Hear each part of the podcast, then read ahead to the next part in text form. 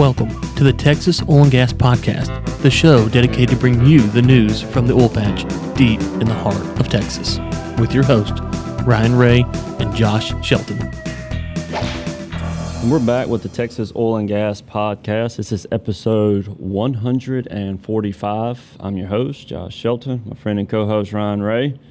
Ryan, I'm starting to wonder if that five-star review I did was a bad idea. You know, it's our third year of doing this, 3-year anniversary on the show today. Happy Texas Independence Day, everybody. Yeah, Texas Independence Day, Texas Oil and Gas Podcast Day. And, you know, last week we talked about the stress of tax season, and I'm trying to finish my taxes up now. And we asked for roast, and Jimmy from Oklahoma. Old Jimmy. He brought the wood. He brought the wood. So, Nate, if you could do the honors, please tell everyone what... Hey, do we want to do good news before bad and read the other review we got in? Oh, yes. We did get one from T. Brinkley 81. Just found your podcast. Really enjoying it. If you ever want a drilling contractor, let us know. Trevor Brinkley with Neighbors Drilling. Trevor, reach out to Nate the Great Hanson, and I'm sure he will get you on the show at some point. So thank you, Trevor, for that. And reach out to Nate, and his information is in the show notes. Okay. So, Jimmy from Oklahoma. Now for Jimmy. Now, this we did ask for this. We did. We brought this on ourselves. And we did say if you left a 5-star review, you could update your 5-star review and roast us. We did say that as well. Yep, we did. So we'd hope for a few more 5 stars. Maybe Jimmy will serve as a leader. He's the leader of the clubhouse right now. He is. He's the top dog. He's the roast king. He set the bar high, folks. The icebreaker. So let's get at this. So. Listeners, you'll recall that the last time that Jimmy left us a review was for the Polar Plunge, and at that time he said that Ryan is a podcasting god. The title of this particular review is Ryan is no longer a podcasting god. He has been cast down from his throne there. And the review reads as follows. I met with Ryan the other day, and he told me that he enjoyed making podcasts, but that his producer didn't know a soundboard from his skinny hemorrhoidal rear end, which was kind of mean of him, no matter how accurate it was. Of course, Ryan isn't that big of a bully, but then we all know that he has such a muddy voice and a low-voltage intellect that he has to compensate somehow when his relentless pursuit of bigger and even bigger microphones, I do not know why he does this, maybe somebody can tell me, fails him. Hold on. Let's just interject here. Never mind. I'm not even gonna go ahead. Keep on. Congratulations, Jimmy. You left Ryan Ray speechless. Is that the end of it, Nate? No. No, keep going, please. No, you wish it was, Josh. Not that his co-host does him any favors either. Josh Shelton is a byword out here in the scoop for sounding like he just drank a whole bottle of Windex and for the fact that you can hear him scratching his beard all the time. Somebody get that guy a beard lice treatment. Also, Josh can't pronounce a single word that isn't Anglo-Saxon in origin.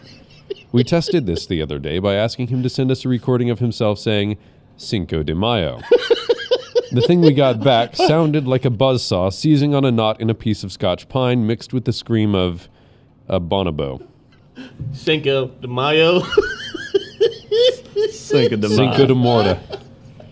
Of course, when these things aren't a problem, this is the best podcast in the oil and gas industry. Nobody can argue that.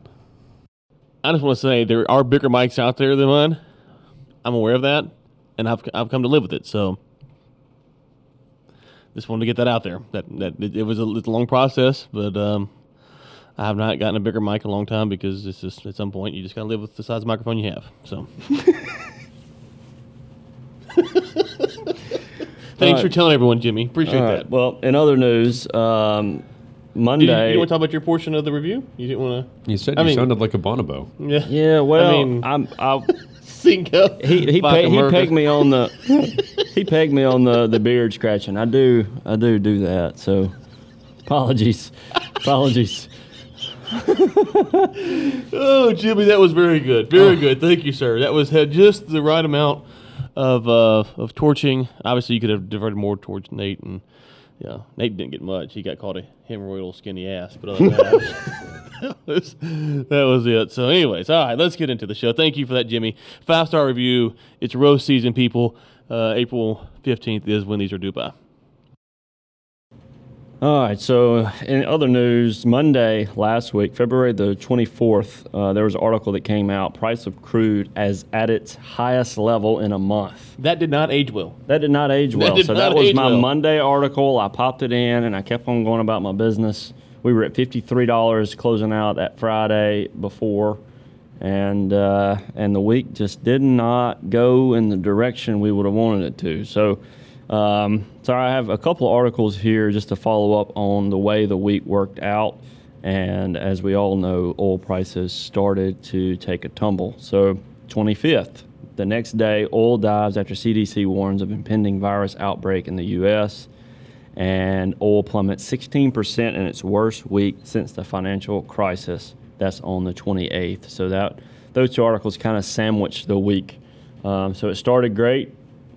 Kind of this podcast. It started off good, and then Jimmy came in with a tomahawk missile and just nuked us. Just bang. Yeah, just tore us up. Slaughtered. You know, we talked about anniversary, 3 years, been doing this, almost reminisced over some good points we didn't, and then Jimmy came in. Happy birthday, guys. Yes, you suck. Thanks. And yeah, I appreciate that.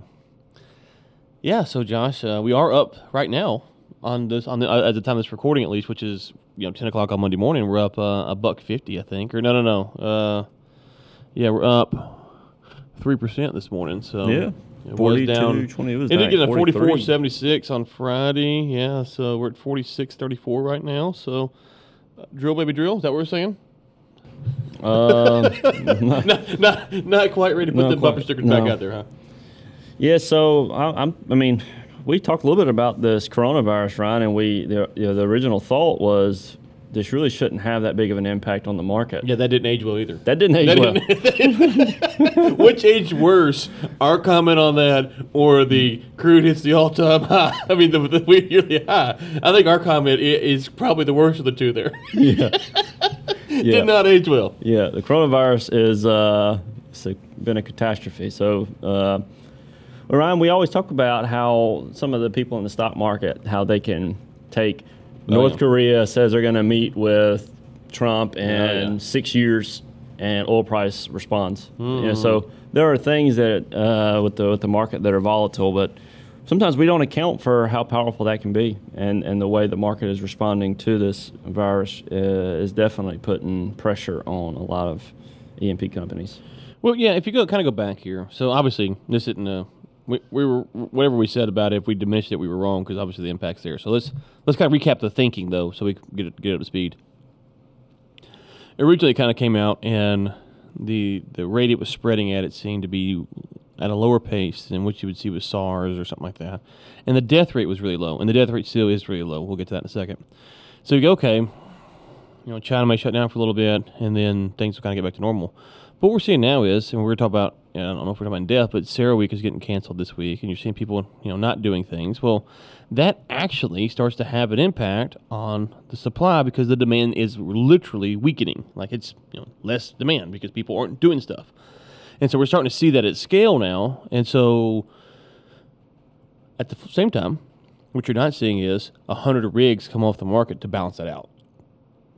So if you had, I don't know what the magic number is, 50, 100, whatever, 25, I don't know, whatever the X number of rigs come off the market overnight, well, the price wouldn't take the hit, but that's not what's happening. So you're seeing maybe a few rigs here. We'll talk about in a minute with the Alpine High stuff, but you're not seeing that. And so the strain on demand is longer than we definitely initially thought it would be. And it's getting a little bit more widespread. And now we're kind of in the hype period where it feels like, we've had, 2 deaths in the U.S. now, I believe, one this morning and one last week. But both of those were high-risk patients that were older folks. And that seems to be who the virus mainly kills. Most people that get it, and it sucks for whatever it is, a week or two, and then 3 weeks, whatever it is, and they go about their business. So it doesn't seem to be a catastrophic death rate. And I'll put perspective. I was listening to the BBC has a BBC in Africa podcast. And they were talking about, last week maybe, Nigeria, I can't remember, one of those Western African nations. And they said, are the people there concerned? And they're like, no, we had Ebola. This is nothing. So, you know, there's certain parts of the world that look at this and go, okay, well, we don't want it here, but compared to some of the diseases we've dealt with, this really isn't that bad. The problem is, though, even though the death rate isn't that high, Josh, the market reaction is substantial. And so you can't deny that at this point. And, you know, how long will it go? I don't know. How will it impact these companies? I don't know. But we do know it is something that we had to sit here and kind of ride out. We got a call from one of our clients the other day saying, hey, prices are low. We're going to have to sit down and talk about some restructuring of things because the price is just too dang low. And so the best thing would be is for things to return back to normal as soon as possible. Because what we don't want to happen, especially from our listener standpoint, what we don't want to happen is rigs start falling off. So there's two ways to solve it, right? You increase the demand. Okay, demand comes back up, and you start putting a hit on the supply, or you start siphoning from the supply or lowering what's going into supply to match the demand. Well, if we lower the supply for us, that means, you know, less work, less jobs, less taxes to the government, all those things. And so we hope that it doesn't come to that. But if it goes on long enough, you might start to see some of that happening here in the great state of Texas and New Mexico. You mentioned CERA Week. That is a conference that they usually have every March. IHS Market organizers, they canceled the event Sunday due to fears of growing number of coronavirus cases around the world. So I hate to do it. I think Sergio broke the story though, so we'll give him an attaboy. Yeah. So yeah. Good job, Sergio. Yeah, well, there you go, Sergio. You're back. And this is where you see, you know, the impact on demand. I mean, this pulls people from all over the country. This is lots of, you know, not only money being invested. Right. It's a microcosm of the larger problem. Right. You start seeing, well, international folks, because this is, as you mentioned, it's an international conference. Folks flying into Houston, and they're like, okay, we're not going to do that. Well, if they're not doing that, and they are the elite, then the common guy's like, God, if this guy don't want to do it, and he's scared of getting the coronavirus, and I probably don't want to do it too, right? This makes sense that people would think that way. So as you see cancellations of events like these, that does trickle down to the regular person because they're going to go, well, good gosh, this guy wouldn't fly in for some big ritzy conference and, you know, rub elbows and all that stuff, then I definitely don't want to get it. It makes me wonder too. So right now with the way the president is handling the coronavirus in the country, he's downplaying the severity of it and the way it's impacting the country. And in many ways, so a lot of people on the left criticize him for the way he's handling it because he's not being aggressive enough. He's not going into the hype. I mean, if people were to take him seriously, would the market stop responding the way they are? Well, if you take him seriously, the market, I think, is worse. I mean, you really only have a couple options, right? The first option is, you know, clean your hands, because we don't have a vaccination, so clean your hands, you know, and go live your life normally, but clean your hands, okay? So that's one option. And the mask deal, just so everybody's clear, the mask is to prevent the spreading of it, not from getting it. So the mask, you know, so you say, get a mask, clean your hands, but go about your life as normal, okay? That would have the least impact on the economy. But everything other than that starts to slow the economy down. Stay at home. Don't send your kids to school. Don't go to work. Don't buy, right? So if you treat it, and I don't know what the media, is like the dumbest folks on earth, so I don't listen to them, but I don't think they won't. But what you would see is the demand would be worse. It would lessen. And so if the United States just duplicated what China did, instituted martial law, oil prices would be done. Like, it would be, it'd be cataclysmic because all of a sudden then the U.S. economy would go, whoop. You know, we'd be having to get Uber Eats and all this kind of crap, you know, delivered. You know, it'd be terrible. So, yeah, when the media says, well, we want to do more, well, what do you want them to do more? Because if you want them to lock everyone in, shut the borders down, lock everyone in, and do like China kind of did, well, okay, that's fine. But just realize that's really going to be a bad thing. And then what's going to happen, just kind of run this out, let's play this out more than the next 3 months. If the price dropped to 20, which I don't think anyone thinks it is, but it could, anything can happen. It drops to 20 for a substantial amount of time. You start seeing companies go off the market, right? You know, prices start to fall. Companies can't afford. You have massive bankruptcies. Well, eventually this coronavirus is going to go away. It's not going to be, what's the 1918 pandemic or 1911 pandemic? What was the last one they had? It had the three-cycle deal anyways. Yeah, Spanish flu, 1918. Yeah, 1918. So, they kind of had a three-cycle deal. I don't think there's any reason to believe it's going to be as bad as that or anything nearly that bad, but let's just start working this out. So, summertime comes around, usually the flu goes away.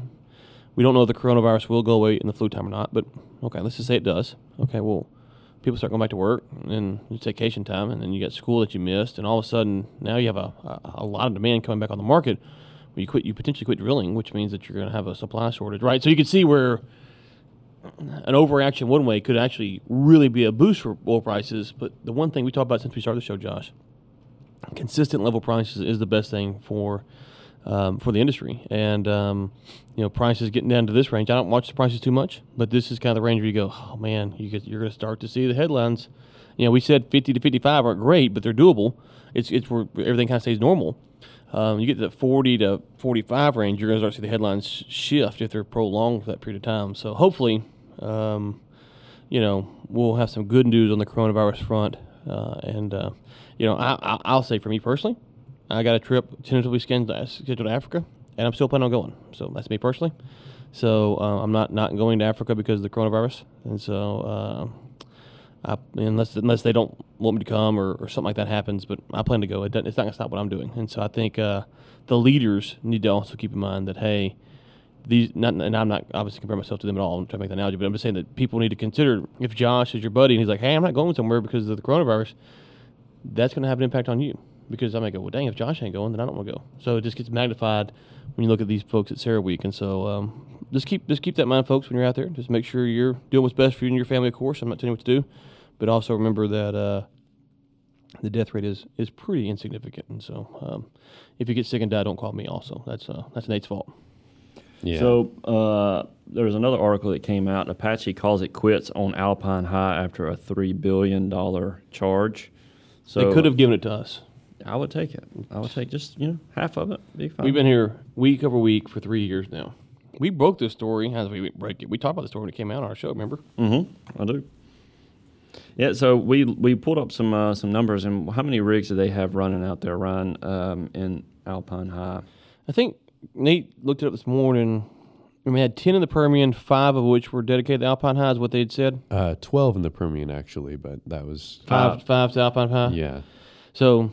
Yeah, so I don't know if they've – I haven't read where they've said what they're going to do with those 5 rigs, if they're going to move them to somewhere else, if they're going to, wind them down, or I don't know what's going to happen with those 5 rigs. But that's 5 rigs on the market. Of course, it's not 5 rigs that are flowing, tons of barrels of oil either. That's the problem. It's not like it's high-quality rigs because Apache would keep doing it. And this is – I've heard – and I'm not – this isn't no inside information.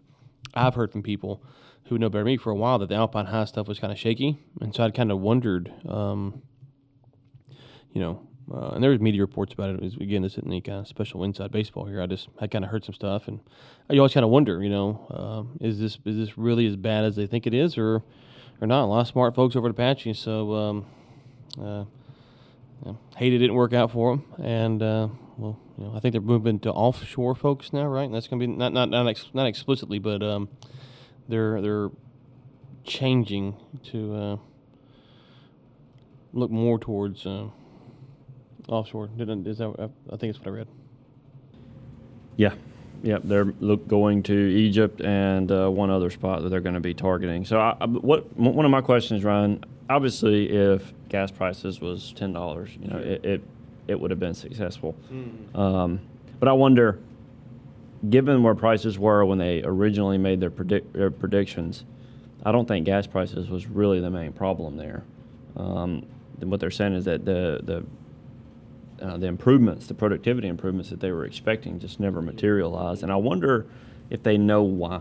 Like, what was the cause? I know they talk about the ability to transport and have an infrastructure there, but at some level there was a problem with the production, that they just didn't have the production improvements they needed. I wonder if that had to do with sort of rock, or was it due to just not having as much reserves like in the ground? Was it cost too much to get it out? Or that's some of the stuff that we really...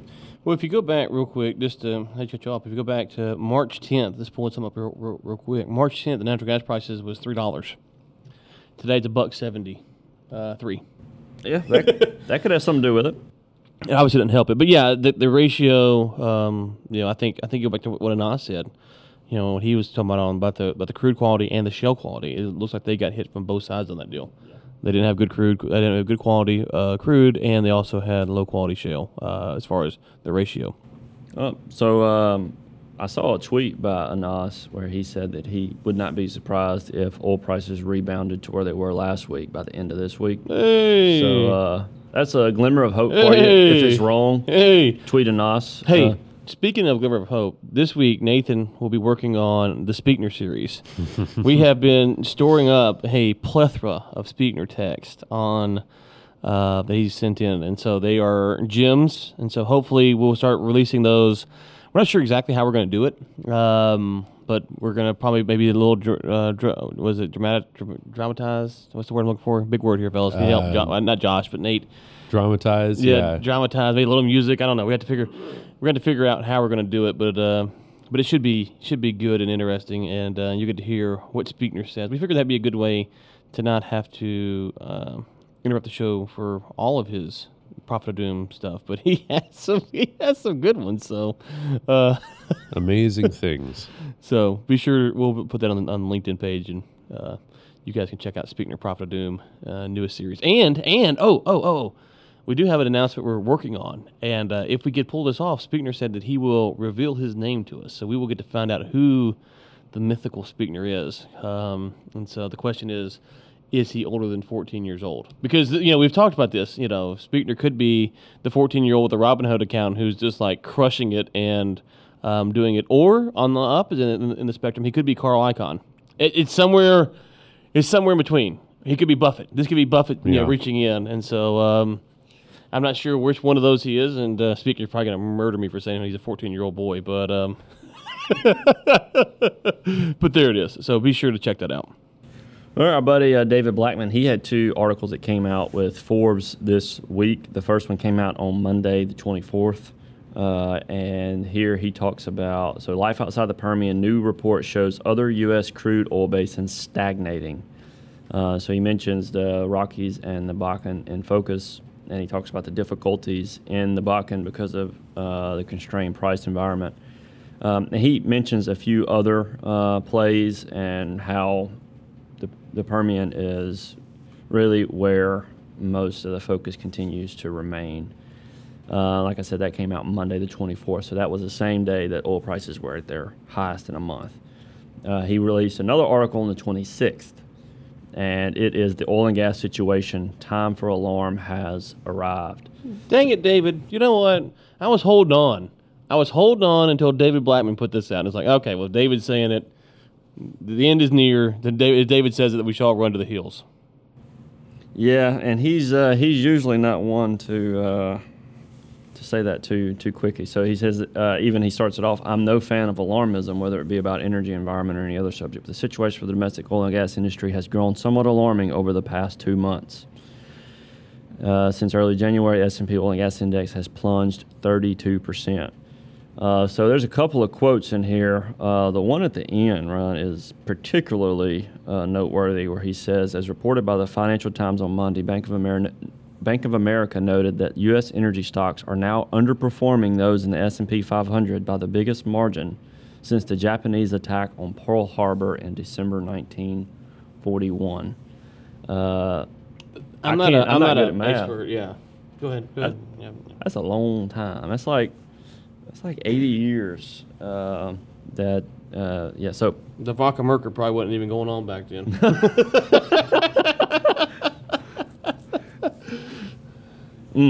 Yeah, so not great news there. We like having David on the show, but I'm not sure we can have him on anymore with that kind of stuff. You got to retract that, all that, David. You got to put some good news out. No, it is a piece, and I think the reality is if Anas is right and prices, I didn't see the tweets, I don't know, I'm just taking Josh's word for it here. Listener beware. If Anas is right and the prices do rebound back to 55, then I think we can take a deep breath and go, okay, here we go. But on the flip side, if you get around and you say you know, for some reason, let's just throw out some crazy hypotheticals that could happen. OPEC comes out this week. I think their meeting's on Thursday or Friday this week. They come out and go, we're going to increase drilling. Yeah, she ain't coming back. She gone, you know. if you have like a massive inventory build and OPEC comes and says we're keeping drilling the same, you know, prices could be trouble. What you want to see this week is a couple things. You want to see the inventories either not go up or level off. You know, this kind of a not much of a change. You don't want to see a massive build. That wouldn't be good. And you also want to see news from OPEC that says that they're going to cut.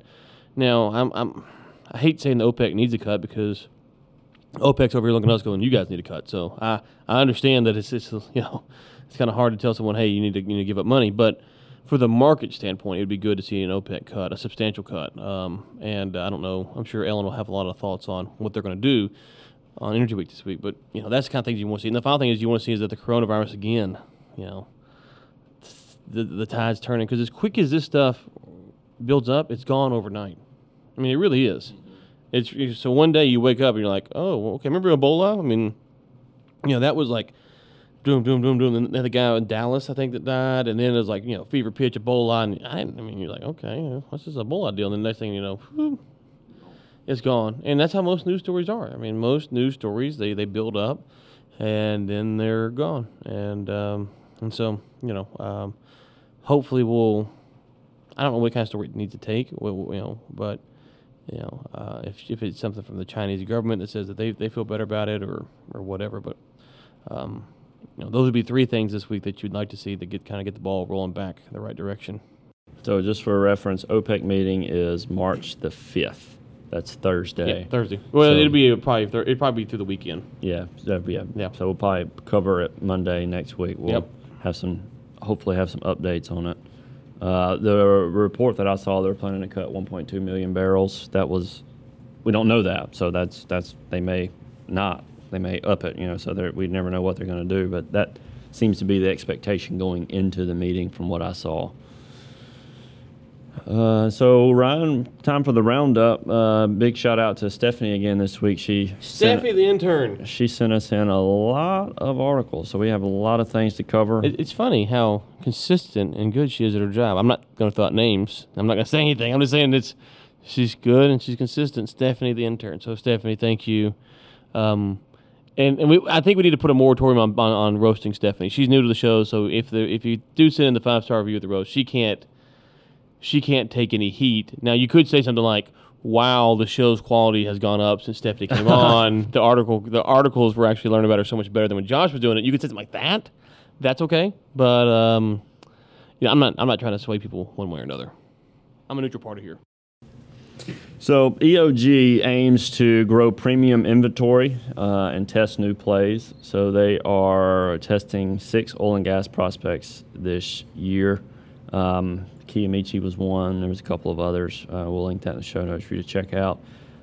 Oxy Petroleum reports $965 million loss in 2019. That's pretty common across the board. Fourth quarter 2019 was pretty tough. CenterPoint earnings double as interim CEO says he has no plans to step down. Here we are. Chesapeake, Ryan, 27-cent stock. Isn't too cheap to sell. So Chesapeake was down to 27 cents on February 28th. Hey, can we put together a fund, like, I don't know, $1 million and pump it up that thing? Like, listen, this is for entertainment purposes only. Entertainment purposes only, strictly here. But, you know, we get like $1 million, buy a bunch of Chesapeake stock, and, you know, get it up like, you know, 30 cents or whatever it is, 10, 20 cents, and then sell it. A little pump and dump. I'm game in an entertainment purpose only aspect. Like, not, I mean, you know, yes, for the sake of science and experimentation, modeling, we'd like to know. Yeah. Well, you give me the $1 million, I'll take a 10% cut and handle all the work for you. I'll get it in and get it pumped, get it dumped, and... Trump ready to end Chevron sanctions waiver in Venezuela. Not much to comment on here. Just wanted to note that it might be an interesting story to follow. A fracking ban would cost every American family $5,000 per year. I have no way of knowing. How much? $5,000 per year, a fracking ban. So this is Texans for Natural Gas. There was an economic impact study that was done by API, and we can link this in the show notes. We may comment some more on this. This came out, I just saw it not too long ago, so I haven't had time to read the whole report. It's 12 pages, a fracking ban study. EIA expands data on capacity and usage of power plants, electricity, storage systems. We'll link that in the show notes if that's something you're interested in. Trafigura forms venture with Phillips 66 for Deepwater, Texas oil port. So they said on Friday they formed a joint venture with Phillips 66 to build a major deepwater port in Texas capable of handling supertankers. We haven't got an update on some of the port, Ryan. That would be something to make note of. We hadn't covered that in a couple of months, it seems like. Cheniere earned $648 million profit in 2019 amid growing natural gas demand. That's good news. EMP technology, flow assurance in the digital laboratory. So over the last several years, there have been an unprecedented increase in paraffin-related challenges in the world of production chemistry. As production of the easy-to-treat crude oil declines, industry is transitioning its focus to the more challenging crudes. Apache, layoffs impact Midland office. So not only did Apache pull out of Alpine High, back in October last year they announced layoffs, and that is having some impacts on the Midland office. So they this report kind of goes in some details about what's going on with the Midland office and some of the changes that are taking place. Apache reports surprise adjusted profit on higher shale output. So this February 26th is when this some of this reporting was done.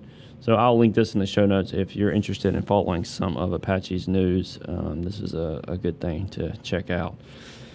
And with that, Ryan, I think that wraps us up for the day. Is there anything else we wanted to hit on before we wrap it up? 5-star review, roast this. If coronavirus stresses you out, oil prices stress you out, Josh and Vodka-Murker stresses you out, whatever it might be, 5-star roast season is upon us. You have until tax day, April 15th, 2020.